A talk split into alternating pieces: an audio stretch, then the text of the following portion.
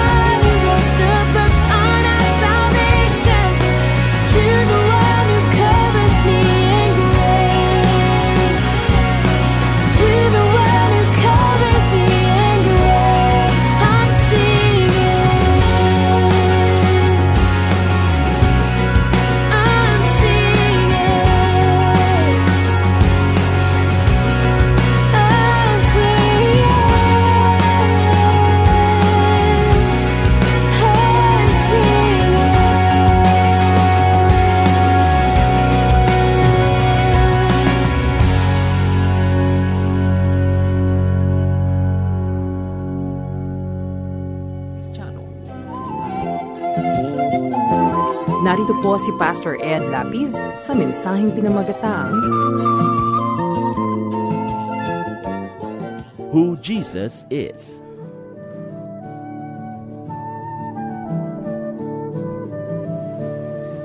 The name of the Lord is majestic, and the ministry of the Lord Jesus Christ is above comprehension.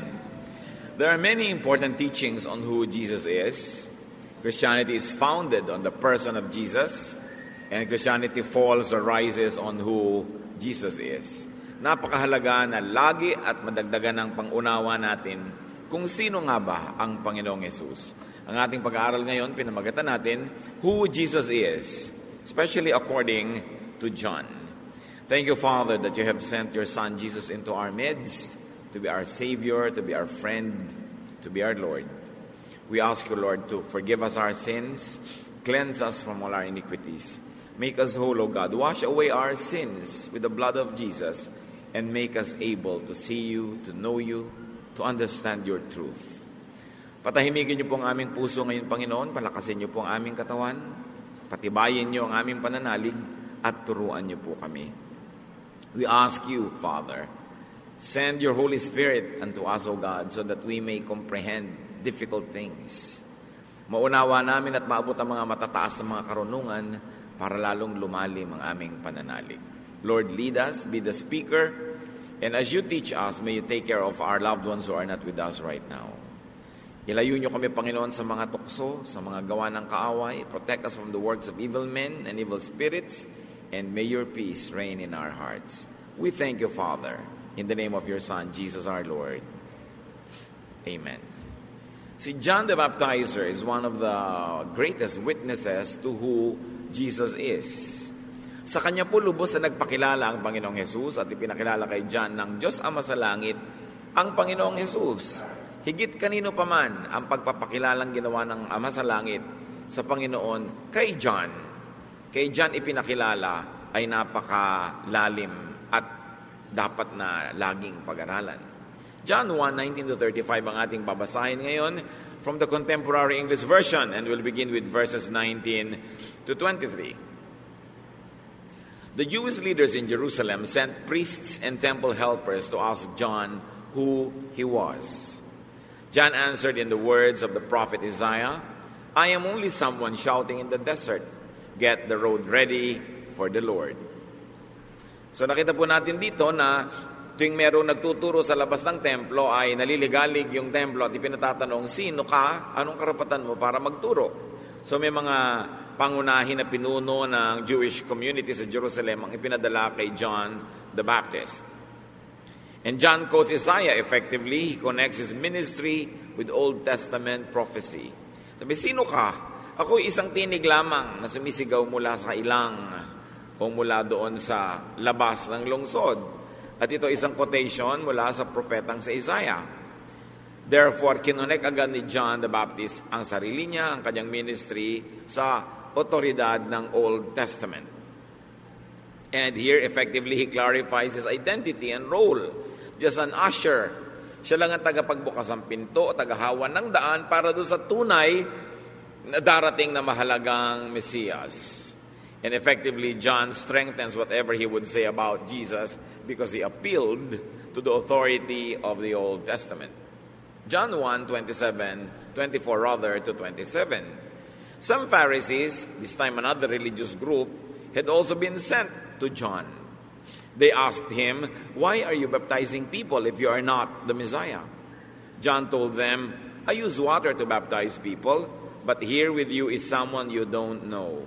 Even though I came first, I am not good enough to untie his sandals. So dalawang partido na ang nagpunta kay John. Magkaiba kasi itong mga taga-templo, magkaiba yung mga Pharisees, iba pa yung mga Sadducees. Nung panahon po ng Panginoong Jesus, ang dami mga religious sects. Marami mga grupo-grupo, kanikanya ng pagpapagalingan at kanikanya ng paramihan ng miyembro. Para ngayon din. So pare-parehong nagpadala ng representative dahil sinisiyasat kung sino si John. Because John was becoming very popular, a lot of people were going to him instead of to the usual religious centers and meetings. So here, John introduces the entry of Jesus and sets the tone for Jesus' arrival. High expectations. Sabi, eh, wala po ako, bali wala lang ako. Yung pinaghahawan ko ng daan, yun ang talagang hintayin ninyo dahil yun talaga ang tunay na tunay. Ni hindi nga ako bagay na magtali ng kanyang sandalyas o magtanggal ng tali nito.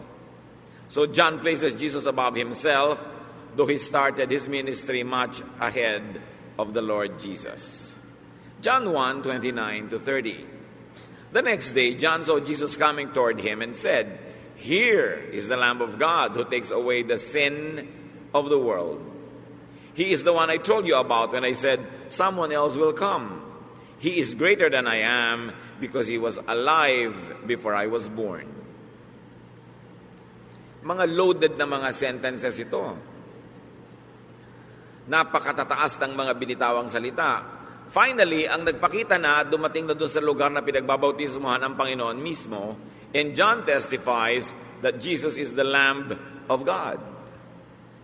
Ang Israel po ay may tradisyon ng mga lambs being offered for the forgiveness of sins. Ang kanilang temple sacrifice ay nakasentro sa pag-offer ng lamb. Kahit doon sa mga maliliit na dako ng kanilang sambahan, nagdadala ng mga tupa at may mga seremonya. Ang seremonyang ito ay hahawakan nila yung ulo ng tupa na parang inililipat doon yung kasalanan ng buong community at pag ang tupang ito ay inialay, kinatay, ang dugo nito ay winiwisik sa iba't ibang bahagi ng bahay-sambahan nila at ito ay pinaniniwalaan at itinuturong naglilinis ng kasalanan ng mga taong inaako nung tupa. Leviticus 4:32 to 35 Offer a lamb as a sacrifice for sin and your sin will be forgiven. Can you imagine the shift when John says Jesus is the lamb of God? na yung lahat ng mga tupang iniaalay nilong unang panahon, eh ang katumbas, itong si Jesus na ito na ngayon ay nakatayo sa kanila at kasalamuhan nila araw-araw. Hebrews 9.22, the law says that almost everything must be sprinkled with blood, and no sins can be forgiven unless blood is offered. So without the shedding of blood, there is no forgiveness. And this time, it is the blood of Jesus, the Lamb of God, that is going to be offered. Kaya ang sabi po ng 1 John 1.7, the blood of Jesus washes all our sins away. Tayo kasi, nililingon na lang namin yung, natin ang mga nakaraan, kaya parang tanggap na tanggap na natin na Jesus is the Lamb of God, His blood cleanses us from all sin. Pero nung araw, na unang binitawa ni John ang mga salitang ito, kagulat-gulat ang mga claims. Ibig mong sabihin, ang taong ito, siya ang magiging lamb. Eh, di ba ang lamb, yan ay inaalay, itinitigis ang kanyang dugo para sa paglilinis. So ganyan ba ang mangyayari sa Jesus na ito? At sino naman siya para akuin niya ang kasalanan ng sanlibutan at sa pamamagitan ng kanyang dugo ay linisin ang lahat ng kasalanan ng lahat ng tao sa lahat ng lugar, sa lahat ng panahon. Napakalaking ideya itong binubuksan ni John. That Jesus is God's lamb. That Jesus is God's sacrifice for the forgiveness of sins. Basta given na yon mga kapatid, na yung kasalanan, kailangan may sacrifice para mapatawad. At kailangan dugo ang sakripisyo. 1 Corinthians 5.7 Our Passover lamb is Christ who has already been sacrificed. Gugunitain natin na nung unang panahon, na nung uh, sila Moses ay papalayain ng Diyos mula sa Ehipto, ay meron munang dadaan na kamatayan para sa lahat ng mga panganay na anak ng buong Ehipto. Bawat bahay ay dadaanan ng espiritu ng kamatayan. At ang mga Israelita ay tinuruan ng Diyos na magkatay ng hayop at pahiran ng dugo ang mga pintuan nila. Yung dalawang posting nakatayo at yung isang nakahigang gano'n na pinagpapatungan ng dingding, pinagpapahiran ng dugo. At pagdaan nung anghel ng kamatayan, pag nakita niya yung dugo, lalampasan niya yung pinto na yon. It will be passed over. At alam natin na ang dugo ni Kristo ay natigis din sa krus, vertical at saka horizontal wood. Ganon din yung sa pintuan na vertical at saka horizontal. Yung imagery is so precise. So makikita natin yung post and lintel, sa architecture nila, yun naman yung naging X and Y coordinates ng cross. At parehong pinahiran ng dugo. At pag may pahid ng dugo, napapawalang bisa ang kamatayan, naliligtas yung mga nasa likod ng dugo na yon. At sinasabi ng 1 Corinthians 5.7, si Jesus yun, ang dugo ni Jesus, ang Passover blood. Na ikaw ay nalinis ng dugong ito, hindi ka tatabla nung kamatayan na espiritual, bagamat noong panahon sa Egypt ay isang physical na kamatayan ang ipinakitang halimbawa. 1 Peter 1, 18 to 19, You were rescued from the useless way of life. You were rescued by the precious blood of Christ, that spotless and innocent lamb. Dahil dapat yung mga tupa natin kinakatay nung araw ay malinis, walang dumi, walang bahid, walang sakit, perfect. At si Jesus naman, sa kanyang buhay na walang kasalanan, was the perfect lamb that was offered for the sins of many. Hebrews 9, 11 to 14. But Christ did not enter by means of the blood of goats and calves, but by his own blood, thus obtaining eternal redemption. Ikinokompara si Jesus sa mga high priest nung araw, napapasok sila sa loob ng templo, doon sa Holy of Holies, dala-dala nila yung dugo nung tupa na inialay. Pero sabi dito, si Jesus hindi lang doon sa templo pumasok, umakyat siya sa langit. At hindi lang dugo ng mga tupa ang dala niya, sarili niyang dugo, yun ang ipinanghugas niya sa kasalanan ng mga tao.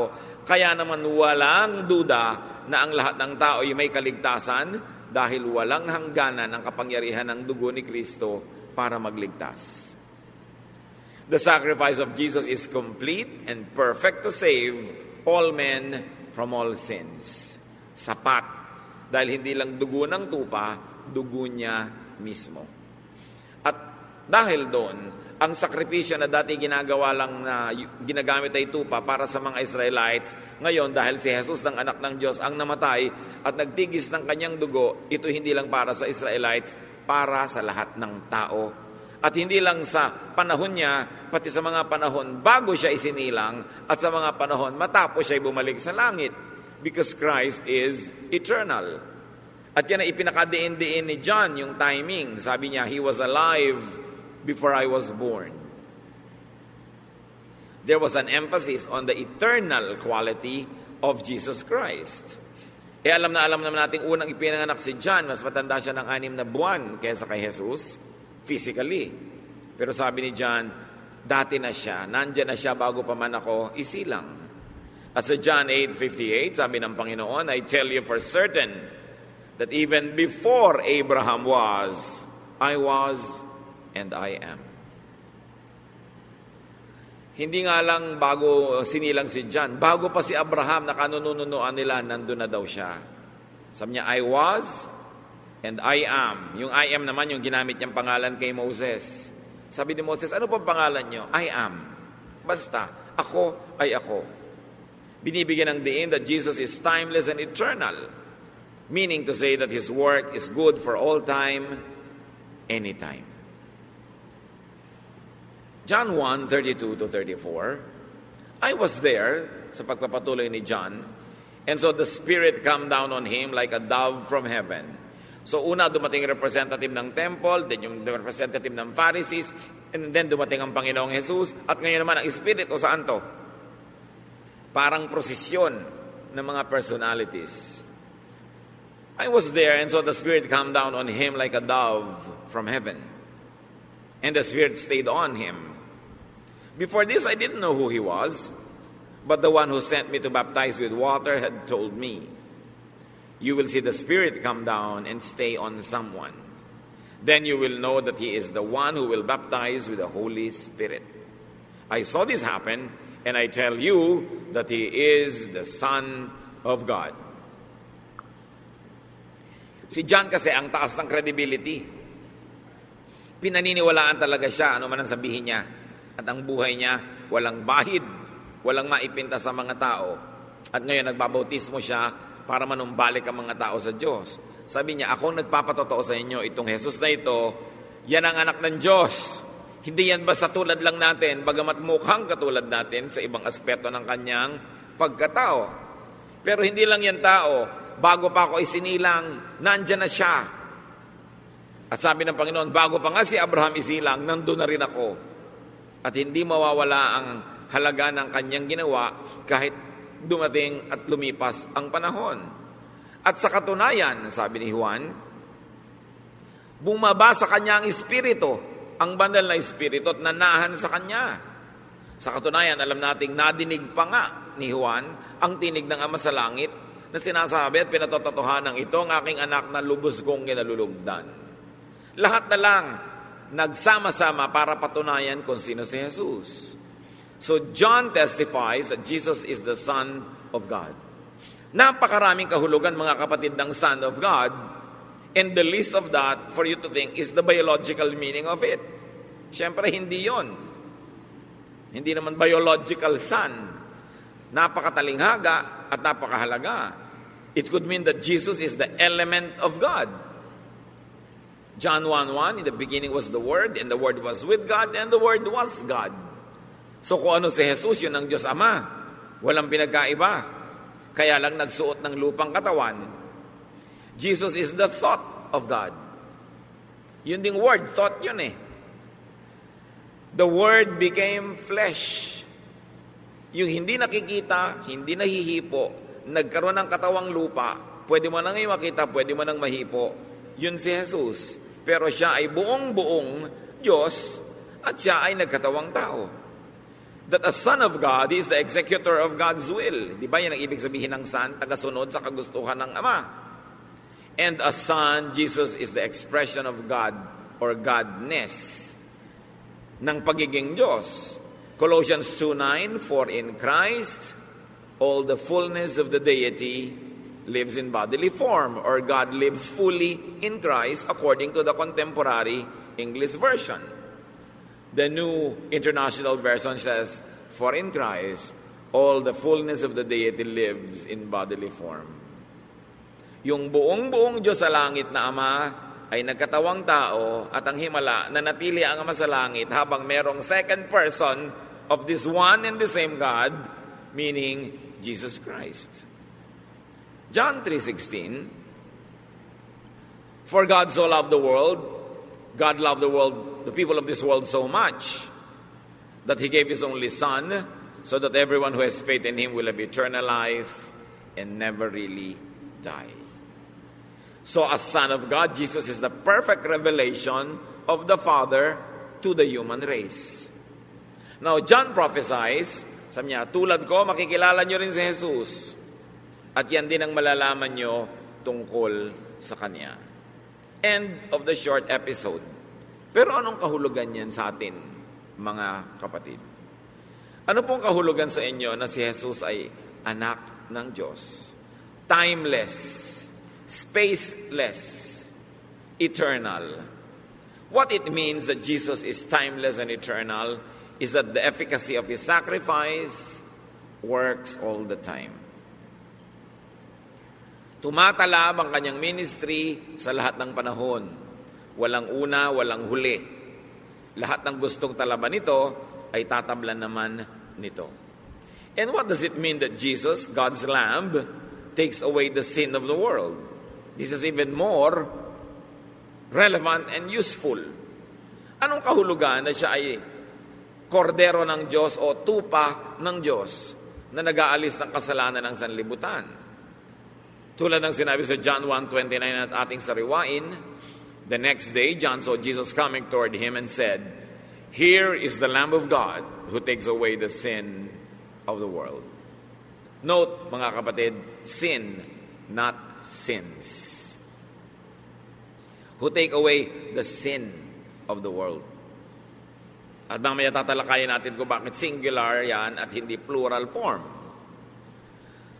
Though His perfect sacrifice and through it, Jesus did not take away individual, isolatable sins. Hindi inako ng Panginoon ng isa-isa, kapra-kapraso, kanya-kanyang kasalanan. But He took away sin as a whole, pakyaw. He took away the offense of sin. Hindi lang pinili itong kasalanan na ito, itong kasalanan na yun, yung kasalanan ni ganyan, yung kasalanan ni ganitong tao. No. Kasalanan as a whole, yun ang kinuha ng Panginoon. Buong buo. So there is no sin you can commit that is beyond redemption.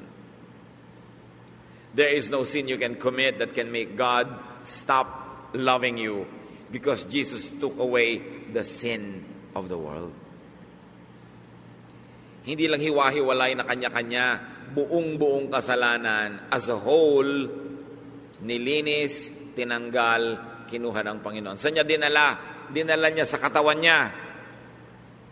Kaya yung katawan niya ay pinatay, ang dugo niya ay tinigis, dala ng katawan niya ang kasalanan ng lahat nung nangyari yon. Kung kaya no ang katawan niya ay bumangon mula sa kamatayan, natalo ng kanyang sakripisyo ang kapangyarihan ng kasalanan. Perfect work. Therefore, no one is unsavable. Why? Because Jesus took away sin. Not only sins ni ganon, sins ni ganyan, kundi collectively sin. Romans 5.8, But God showed us, showed how much He loved us by having Christ die for us, even though we were sinful. Kailan daw ba namatay ang Panginoong Hesus para sa atin? E di nung makasalanan pa tayo. Nung hindi pa tayo napapatawad, nung hindi pa tayo tumatanggap sa Kanya, hindi pa natin siya kinikilala, nung pa man namatay na siya para sa atin. Sabi ng King James Version, While we were yet sinners, Christ died for us. Anong kahulugan nun? Eh kung nung hindi ka pa believer, hindi ka pa saved, noon namatay si Jesus para sa iyo, noon kanya minahal, ngayon pa kayang believer ka na at saved ka pa ka na, ngayon ka pa niya hindi mahalin kahit paminsan-minsan ay nagkakamali ka at nagkukulang. So ang dapat na nagiging epekto sa atin itong kahulugan na siya ang kordero ng Diyos, He is the Lamb of God, mas lalo kang secure. Hindi yung tinanggap mo na ang Panginoon, nanalig ka na, tapos kakasala ka, nagkukulang ka dahil ikay tao, nagdududa ka na naman kung ligtas ka, pupunta ka na naman ba sa impyerno? At meron naman talaga mga teacher at mga grupong walang ididikdik sa utak mo kundi tuwing nagkakamali ka, to hell ka na naman, hindi ka naman tatahimik, hindi ka na mapapakali. Parang nasa sayo at nakasalalay sa performance mo ang iyong salvation, eh di pagka ganun, hindi perfect yung sacrifice. Hindi siya Savior ko, Savior lang. Niligtas kami sa ni Jesus, and then after you receive it, i-maintain mo, ikaw na ngayon ang Savior ng sarili mo. It goes against the very fabric of Jesus being the perfect Lamb of God. 1 Corinthians 6.11 Some of you used to be like that, meaning sinful. But now the name of our Lord Jesus Christ and the power of God's Spirit have washed you and made you holy and acceptable to God. Past tense na. Sabi ganyan kayo nung araw, marami rin kayong mga kasalanan tulad ng iba, pero nahugasan na kayo ng dugo ni Kristo. Naging ganap na kayo, ginawa na kayong banal, at ginawa na kayong katanggap-tanggap sa Diyos, at wala nang bawian yun. Kung nung araw na hindi mo pa tinatanggap si Jesus, namatay siya para sa iyo, ngayon pang tinanggap mo na siya, ngayon ka pa niya bitawan? Ngayon ka pa kaya mahadlangan at ngayon pa kaya mahadlangan ang pag-ibig ng Diyos sa iyo? Eh kung nung araw nga hindi ka pa kaibigan ni Jesus, namatay siya para sa iyo, eh ngayon nakipagkaibigan ka, tinanggap mo ang kanyang pagliligtas, di lalo ka na niyang mahal ngayon. Believers should stop being afraid of sin and hell. Hindi natin sinabing huwag ka nang matakot sa kasalanan, therefore magkasala ka na. Pero ibig sabihin lang, pumayapa ka, wala kang pwedeng gawin na pwedeng maghiwalay sa iyo sa pag-ibig ng Diyos. Sa katunayan, kaya ka naman nalapit sa Diyos, hindi naman ikaw ang pinili. Sabi ni Lord, You did not choose me, but I chose you. Hindi nyo naman inisip na ako'y mamatay para sa inyo, ah. ang Ama sa Langit ang nag-isip niyan. Hindi nyo naman ako hinimok na pumunta sa krus at mamatay para sa inyo. Ako nagkusang gawin yon. So, nasa kamay ko yan, wala sa kamay nyo. At kung inililigtas ka ng Panginoon, ang kaligtasan para sa iyo ay sapat. Kay ayaw mo, kay hindi, sapat yun. Kasi hindi nakasalalay sa iyo ang lordship ng Panginoon. Sa kanyang sarili yon nakasalalay. 1 John 2, 1 to 2. My children, I am writing this so that you won't sin. But if you do sin, Jesus Christ always does the right thing and he will speak to the Father for us. Christ is the sacrifice that takes away our sins and the sins of the world's people. Sabi niya, hindi ko ipinapaliwanag sa inyo ang kaligtasan at hindi ko ipinapakadiin-diin ang perfection ng kaligtasan para kayo turuan o konsentihing magkasala. Simusulat ako sa inyo, sabi sa 1 John, para nga huwag kayong gumawa ng kasalanan. Pero kung sa paminsan-minsan na naigang inyong pagiging tao at nagkasala kayo, meron tayong taga-ayos ng ating kaso. Ang Panginoong Hesus na nakaupo sa kanan ng Diyos Ama ay laging nakikiusap para sa atin at ipinapaalala niya sa lahat na binayaran na niya ang lahat ng kasalanan nating nagawa, ginagawa at gagawin paman. Marami po mga theologians, ayaw nila itong ituro dahil baka daw yung mga tao ay umabuso at magkasala. Ay, ligtas na pala ako, perfect pala ang ah, kaligtasan sa Panginoon. Huwag nating tawaran yung pagmamahal ng tao rin sa Diyos na hindi naman ko mo, hindi ka paparusahan, hindi ka na nga magkakasala at sasamantalahin mo na yon. Sapagkat meron namang bunga yan sa buhay na ito. Hindi ka mapaparusahan dun sa kabilang buhay. Pero dito, nagkakasala ka, natural may bunga yan because whatever you plant, you will reap, you will harvest. Pero ang mahalaga, ma-appreciate natin yung perfection of the Lord's sacrifice on the cross. Hindi yung pinagmumukha nating baliwala yun pag hindi natin tinulungan siyang i-maintain sa buhay natin. Tagapagligtas mo si Jesus, tinanggap mo na siyang Panginoon, hindi mo na pwedeng bawiin yun dahil ibinigay mo na sa Kanya yung Lordship of your life. So now, whether you like it or not, He is your Lord. Kaya lang, kung hindi ka umaarte at kumikilos sa parang Lord mo siya, may magiging masamang bunga sa buhay mo dito sa lupa.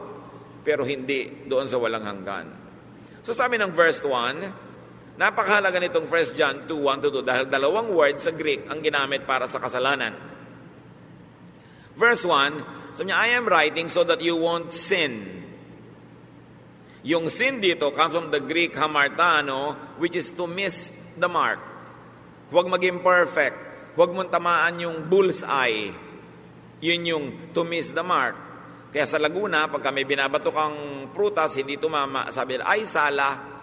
Sala ka, nagkasala ka. Mali ang sagot mo, sabi, ay, sala. Ibig sabihin, hindi mo na hit. That is what sin means, to miss the mark. To miss being perfect. No? So yun yung unang gamit. I am writing this so that you won't sin, so that you won't miss being perfect, so that you will not commit an error. Pero sa verse 2, Christ take away our sins, the word is the Greek hamartia, meaning offense. Meaning, nagalit mo, nasakatan mo ang Diyos. So magkaiba yung hindi ka naging perfect, sin yon, iba naman yung sin na nagalit ang Diyos. Dati, bago si Jesus namatay para sa ating kasalanan at tinanggap natin siyang Panginoon tagapagligtas, when we sin or miss the mark, we sin meaning we offend God, sabay. Pero dahil kay Kristo, ang mga tinubos ng kanyang dugo at iniligtas niya, may sin, miss the mark, but that sin will not offend God. Why? Because all of the offense against sin was already paid for by Christ. Namnamin nyo yan. Pagkakaibang ibig sabihin ng pagkakasala. So, halimbawa, nagkasala kayo sa magulang nyo, hindi nyo na ba siya magulang? Magulang pa rin. In a greater way, ganun ang ama natin sa langit. Na pag tayo'y ligtas na sa Panginoon, nagkakasala man tayo, we miss the mark, but we no longer offend God because the offense has been paid for in the cross. Bihira na gusto ng mga leaders itinuturo dahil nga ina-underestimate nila yung pag-ibig ng mga tao sa Diyos. Iniisip nila pag nalaman niya ng mga tao, abusuhin. But true love for God will make us want to be holy because God is holy. And true love for God and true Christianity means you don't like to sin, but because you are in your human body, once in a while you miss the mark.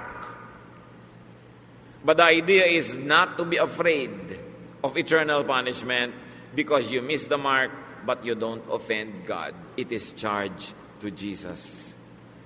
Pag hindi mo itinuro ng ganap, lumiliit yung halaga ng ginawa ni Kristo para sa ating buhay. And this is what it means that Christ's perfect sacrifice takes away the power of sin. What? The power to condemn you. The power to drive you away from God. So while it is possible to sin, meaning hamartano, to miss the mark, it is impossible to sin, hamartia, to offend God to the point of losing your salvation or losing God's love and grace. So God, in effect, says through Jesus, you may sin, miss the mark, but you cannot sin to the point of offending me. Dahil lahat ng ngit-ngit at galit ng Diyos sa kasalanan, ibinunton na kay Jesus. Nung namatay si Jesus, sabi niya, it is finished, tapos na ang pagbabayad ng kasalanan. So a Christian must feel secure, thankful, grateful Na pati yung imperfection niya na mangyayari pa, sinagot na rin ni Kristo. Inako na niya sa krus. That's why the sacrifice was perfect. At ang pag-ibig ng Diyos at pag-ibig ng tao sa Diyos, dapat walang puwang yung takot. Di ba, pag mahal mo ang tatay mo, mahal ka ng tatay mo, hindi ka naman takot sa kanya. Baka may pitagan ka, may respeto, pero hindi naman takot. Kasi alam mong mahal ka, kaya iba naman yung takot na takot. Kaya yung takot sa Diyos, yung banal na takot, dahil alam mong mahal ka ng Diyos. Galang, pitagan. 1 John 4.18 There is no fear in love. But perfect love drives out fear because fear has to do with punishment. The one who fears is not made perfect in love. So kung natatakot ka pa rin sa Diyos, sa paparusahan ka, hindi mo pa nauunawa ang pag-ibig sa iyo ng Diyos sa pamamagitan ni Jesus. Kaya laging panakot ang Diyos, magagalit ang Diyos, magagalit ang Diyos. Bakit hindi natin disiplinahin ang mga bata na magagalit ako anak pag ginawa mo yan? Diyos ang sinasangkalan, takot tuloy sa Diyos. Yung iba pang, ayan si pastor. Panakot yung pastor, parang momo. Pag maingay mga bata, ayan si pastor. Hindi nyo ba kayang disiplinahin ng mga bata sa sarili nyong authority? Sasangkalan pa kayo ng iba? Tatakutin nyo tuloy? Ganyan din ang ginagawa ng mga relihiyoso, ipinapanakot ang Diyos. Sasabihin ng Diyos, uy, hindi ako galit ah. Mahal ko yan kahit nagkakasala yan. At lahat ng galit ko na satisfy na ni Jesus, na ibunto na sa Kanya, kaya love na lang ang natitira sa akin para sa tao na yan. Na dapat namang maging dahilan para lahat tayo magpakabanal, magpakatuwid sa pagtanaw ng utang na loob sa ginawa ni Jesus. No person in his right mind will abuse that and we should never underestimate the spirituality of people na hindi ipanakot sa kanila ang Diyos. What does it mean that Jesus is a sacrificial Lamb of God? Ano-ano pa? Kasi sabi nga sa John 1.29, Here is the Lamb of God who takes away the sin of the world. That believers will no longer be punished for their sins. As we have repeatedly said, because Jesus took the punishment upon Himself. He took the offense of sin. Kaya pag sinasabing, you will no longer sin, Akala ng iba, hoy, Christian ka na, you will no longer sin. Hindi ka na magiging imperfect, you will never miss the mark. No, that's not what it means. It means you can no longer offend God. Kasi iba unrealistic because a Christian daw does not sin. If you are in Christ, you don't sin anymore. It's true. Kaya lang mali yung inaata silang meaning. Na hindi ka na magkakasala, eh alam na alam mo na magkakasala ka, nagkukulang ka pa rin. So ano yung you will not sin? You will not sin to the point of offending God. Dalawang Greek words, dapat unawain yon. Hindi ka na pwedeng may magawa na maglalayo pa sa iyo sa Diyos. Baka mapitik ka, mapalo ka dyan, pero hindi ka malalayo. Hindi ka nahihiwalay. No height nor depth, no angels nor demons will separate you from the love of God through Christ. Ang katatapos pong mensahe ni Pastor Ed Lapiz ay pinamagatang Who Jesus is. Ang inyo pong narinig ay ang unang bahagi. Ang ikalawang bahagi ay maririnig sa susunod na pagsasahimpapawid ng programang Day by Day.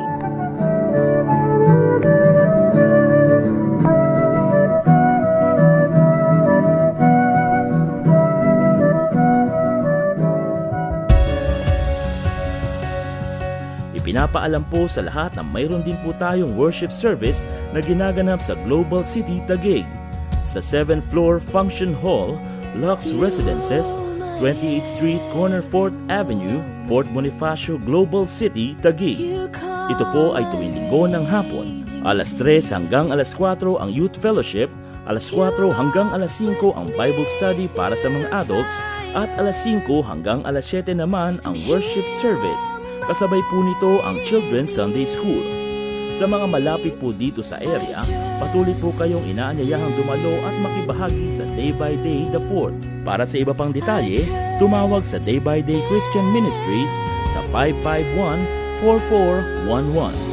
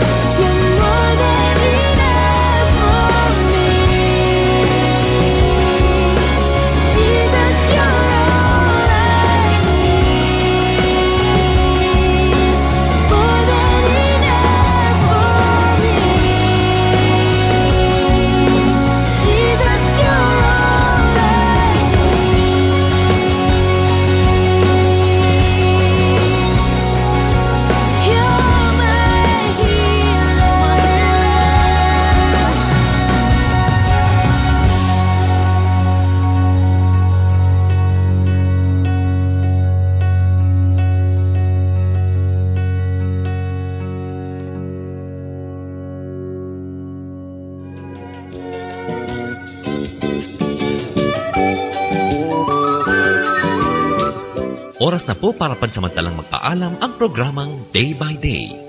Tayo po'y magsama-sama mula lunes hanggang biyernes. Magandang gabi po at mabuhay ang Panginoong Hesus.